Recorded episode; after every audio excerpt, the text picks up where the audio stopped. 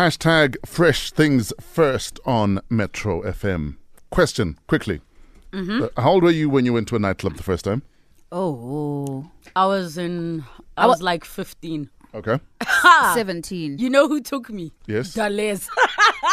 Dales, the North God. yes. Yebana. He took me to. A, actually, I might have been 14 when he took me to a club. Hibana. How, how old was he? Um, like two, three years older than me. Okay. He was also in school. Wow. Where did you guys go? You, there was a club in Ravonia. I can't remember if it was called Club At or something. Mm. Yes, yes, in yes, Ravonia yes. Square. Yes. There was a club there, and I just remember that. I don't know how we went in, but we went in. Because I was about to ask. and we were a crew. We were two crews, the girls and the Oh. guys, and we're hanging out. And the thing is, you, you altogether. you look young already. So how young must you have looked when No, you were fourteen? I had boobs, so when you have boobs, you suddenly don't look that young. Oh, Yeah. okay. When it boobs, it leaves. That's all. So, in Sudan's capital, Juba, they're going to ban all clubs and limit bar hours due to alleged immoral acts taking place at night spots. That's according to the presidency this past Saturday. The country's presidency released a statement saying that the bars and night music shows in Juba City are going to have to stop. They're going to be banned. Bars will have to have their hours limited to early evening. So, like, Boma 9 10, you must all go home and will be forbidden from operating during the day.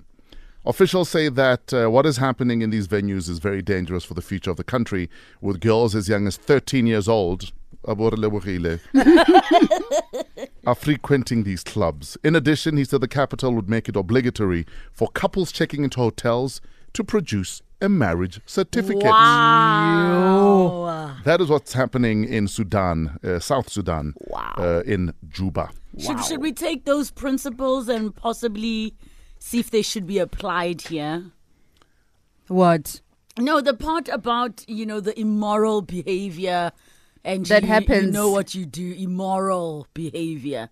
Stay at home with your partner, with your children. Don't be but guys, you can't, immorality. you can't though police people to that extent. Having said that, though, maybe let's ask the question what are your views on the nightlife? How did you manage your kids when it comes to the nightlife? Hmm. Maybe you are that kid.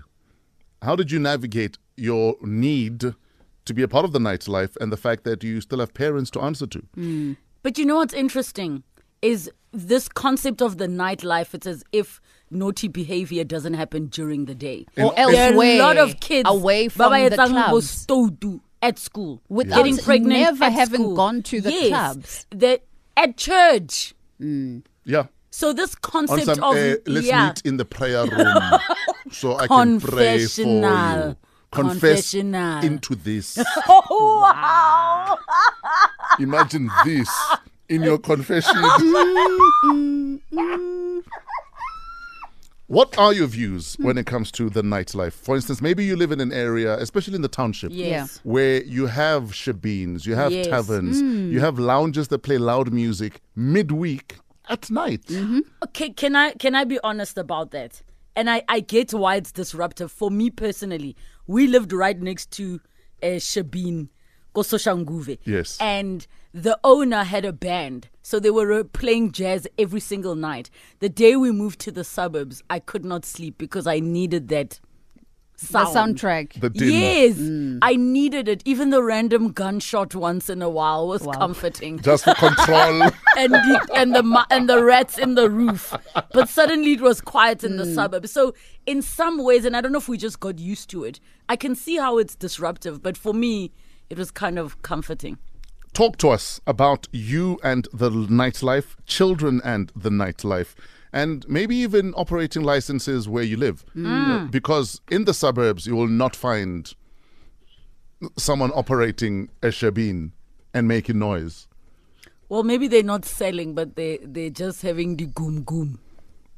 We But- have to but- call the popo on your neighbors. But in the hood, it's almost standard now. Yeah. yeah. That in your street, they just might be, you know, Mama Lebogile sells the corto Mm-hmm. Yes. and uh, has a jukebox Yeah. that plays fresh house flavor the whole day. Even your grandmother now, when summer days comes on, le, le, le, le, le, le.